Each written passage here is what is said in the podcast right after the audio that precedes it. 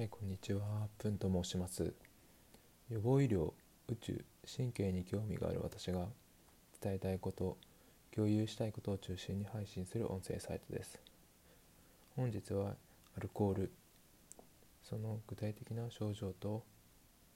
パッと見でなんとなくアルコールに問題がある人なのかなということがわかるポイントについてお話ししたいと思います。ここまでアルコールアルコール依存症等についてお話をしてきましたがそれではアルコールアルコール依存症って具体的にどういう症状どうやって見分けたらいいのという疑問が湧いてくると思います。しっかりと診断するにはアルコールの専門の医師によって見ていただく必要があるのでこのお話は参考程度に聞いてほしいですがポイントを押さえておけば病院へ行くきっかけになるかなと思います。まず一つ目掲示というもいわゆる問診の一つの方法です。掲示とは CAGE の略です。C はカッダウンといって今までに自分のお酒の量を減らさなければならない。と感じたことがあるかという内容です。周囲の客観的な意見ではなくて本人がそう思っていたかということが重要です。2つ目が Annoyed by Criticism の略で今までに周囲の人に自分のお酒の量について批判されて困惑した困ったことがありますか？という内容です。これは周囲からの意見ですので家族ですとかお友達にこういったことを言われたことがあれば回答します。3つ目が guilty feeling 今までに自分のお酒の量を良くないと感じて後ろめたさを持ったことがありますか？という内容です。これも個人の主観的な感情で結構です。最後が eye opener 今までに二日酔いを治すために朝から飲酒をしたことがあるか。という内容ですね。この cut down annoyed by criticism guilty feeling eye opener の4つの項目のうち生涯で今までの生涯でというのがポイントですけども2項目以上が当てはまった場合はアルコール依存症の疑いありというふうに、えー、スクリーニングといって、えー、可能性が低くても引っ掛けるような方法という意味なんですけども、えー、違う場合もあるんですが引っ掛けるという目的で、え該当するということになります。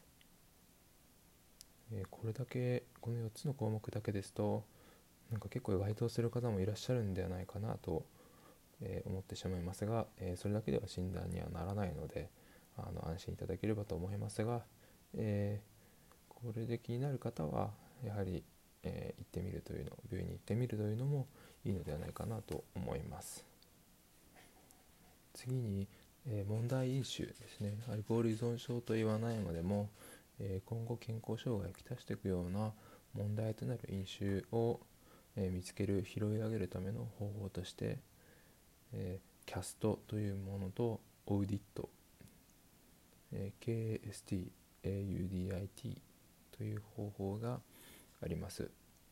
えー、この2つについては先ほどの掲示という方法とは違い、え項目数が、え10個ですとか、え多いようなものになってますので、えなかなかこう説明するのは難しいんですけども、え興味がある方は KST アルコールですとか AUDIT アルコールというふうにして調べていただけると、出てくると思います。AUDIT に関しては WHO を中心に、え、多数の国で共同研究開発された、え、10個の項目の質問からなっていて一応自分で、えスクリーニングとしてできるというふうに言われている方法であります。一応 AUDIT のみ、えー、10個の項目を言うと、えー、1つ目がアルコール含有飲料をどのくらいの頻度で飲むか。2つ目が飲酒をするときどのくらいの量を飲むか、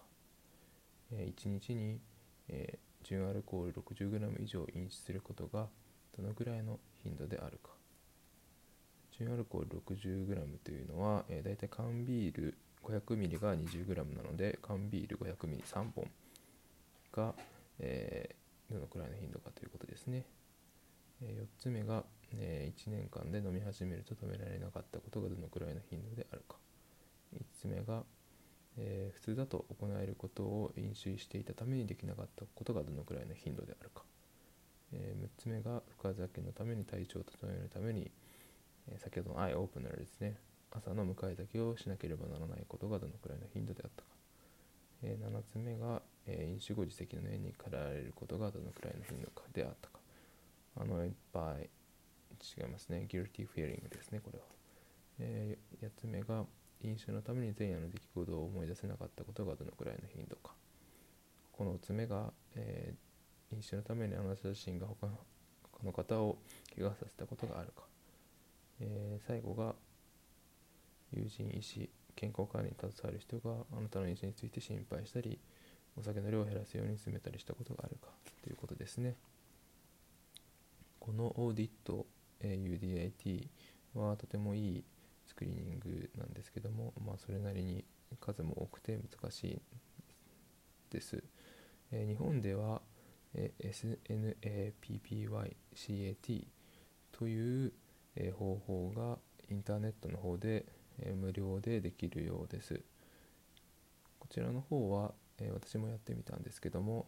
えチェックをつけていくだけで、え自動的に計算をしてくれて、自分の今の状態を把握できるようなものになっておりますので、